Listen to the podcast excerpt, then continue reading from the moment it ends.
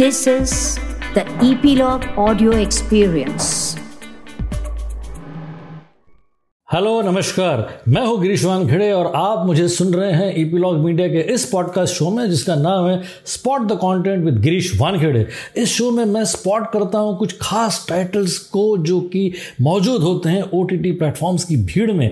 आज जो टाइटल मैंने चूज़ किया है, उसका नाम है मदर जो कि जापनीज फ़िल्म है और ये स्ट्रीम हो रही है नेटफ्लिक्स पर। ये एक Japanese social drama feature film है, जो कि पैंडेमिक के दौरान जापान में रिलीज़ हुई थी 3 जुलाई 2020 को, और इसका रिस्पांस काफ़ी पॉजिटिव था। ये उन चंद फ़िल्मों में से है जिसमें भाषा कोई भी रुकावट या बैरियर नहीं हो सकती। सिनेमा की अपनी एक भाषा होती है, और उसकी कहानी का फ्लो और उसके कैरेक्टर्स के साथ ऑडियंस अपने आप ही जुड़ जाती है विजुअल्स के सहारे और सब के सहारे। उसके लिए उसको बहुत ज़्यादा एक्सरसाइज नहीं करनी पड़ती, और वही बात है इस फ़िल्म में भी इस फ़िल्म की कहानी का फ्लो और कैरेक्टर्स का ह्यूमन क्वेश्चन इतना सटीक है कि फ़िल्म के शुरू होने के 10 मिनट के बाद ही ये आपको अपनी फ़िल्म लगेगी। That is what we call the power of cinema Satyajit Ray की 1956 में पाथिर पांचाली जब कांस इंटरनेशनल फ़िल्म फेस्टिवल में गई, तब कई लोगों ने भारत में उनके ऊपर आरोप लगाया था कि ये भारत की गरीबी को दुनिया भर में दिखा रहे हैं। उन आरोप लगाने वालों में एक नरगिस जी भी थी। हमें ये नहीं भूलना चाहिए कि गरीबी बहुत बड़ा ट्रिगर होती है क्रिएटिव एनर्जी का।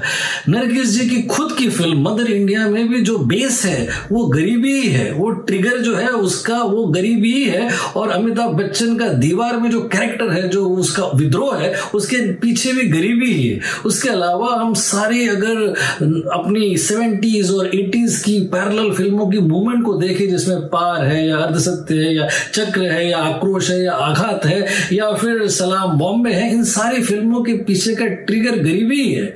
1948 में बनी थी बाइसिकल थीव्स जिसका ट्रिगर गरीबी था। उसके अलावा 2002 में बनी थी ब्राजीलियन फ़िल्म जिसका नाम था सिटी ऑफ़ गॉड और उसका ट्रिगर भी गरीब ही था। फिर 2005 में डैनी बॉयल की फ़िल्म आई थी स्लम डॉग मिलीनियर, जिसका बेस गरीबी था और उसके अलावा 2018 में आई थी शॉप लिफ्टर्स जो कि जैपनीज फ़िल्म थी, और उसमें भी गरीबी एक कैरेक्टर था। तो इन सारी फ़िल्मों में जो क्रिएटिव एनर्जी है क्रिएटिव फोर्स का सोर्स है, वो गरीबी है इन सारे नरेटिव्स में।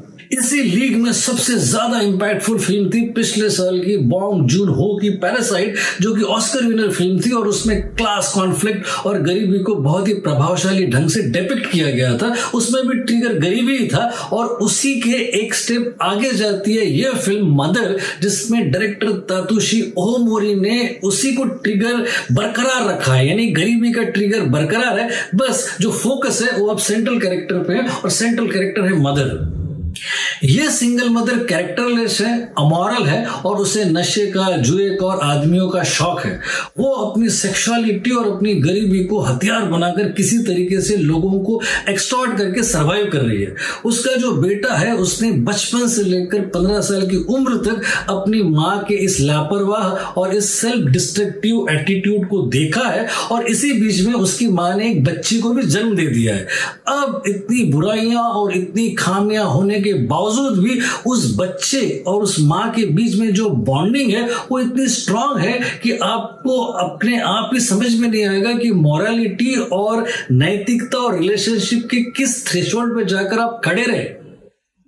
इस माँ की नैतिकता और मूल्यों का इतना पतन हो जाता है कि वो अपने बेटे से अब चोरी भी करवा सकती है और वो अपने खुद के माँ बाप का खून करने के लिए भी उस बेटे को इंस्टिगेट कर सकती है। यानी कि इतने नीचे गिर सकती है रिलेशनशिप और बॉन्डिंग की ये लेयर कि ये आपको नम कर देगी मेंटली और साथ ही साथ आपको डिस्टर्ब कर देगी। जहाँ तक हम फैमिली वैल्यूज़ और टुगेदरनेस और एब्सोल्यूटिज्म की बात कर रहे हैं, वहीं पर यह फ़िल्म बड़ी हिम्मत से इन सारी चीज़ों को ठुकरा देती है। वो किसी भी सिनेमेटिक ग्रामर को नहीं मानती, किसी भी सिनेमेटिक स्ट्रक्चर को नहीं मानती, बड़ी ही अनकन्वेंशनल तरीके से बढ़ती हुई ये फ़िल्म माँ और बेटे का रिलेशनशिप कितना टॉक्सिक हो सकता है, इसको बड़े ही एग्रेसिव तरीके से पोर्ट्रे करती है। जापान की 2014 की वास्तविक घटनाओं से प्रेरित है ये फ़िल्म, जिसे डायरेक्टर ततुशी ओमोरी ने बड़े ही मास्टरफुल तरीके से हैंडल किया इस नॉन कन्फर्मिस्ट और शॉकिंग नैरेटिव को।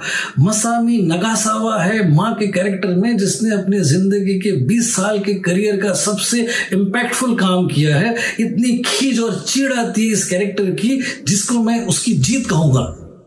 फ़िल्म की सिनेमाटोग्राफी है तोमो हिको सुजी की और म्यूज़िक है तारो इवा शिरो का जो कि फ्लॉलेस है। इस फ़िल्म में जितना होल्ड एक माँ अपने बेटे पर रखती है, उतना ही होल्ड ये दो घंटे और छह मिनट की फ़िल्म आपके ऊपर रखती है। और हम ये कामना करते हैं कि हम भी भारतीय अपनी फ़िल्मों और अपनी कहानियों और अपनी क्राफ्ट में वो होल्ड पैदा कर सके। Four stars go for it तो आज के लिए बस इतना ही। अगले शो में मिलने से पहले आपको याद दिला दूँ कि सब्सक्राइब करना ना भूले इस शो को, जो कि ईपीलॉग मीडिया की प्रॉपर्टी है, और सुनते रहिए इसे आपके फेवरेट पॉडकास्ट ऐप्स पर, जैसे कि गूगल पॉडकास्ट एप्पल पॉडकास्ट और गाना डॉट कॉम पर। अगले शो में फिर मुलाकात होगी। तब तक के लिए एंजॉय पॉडकास्टिंग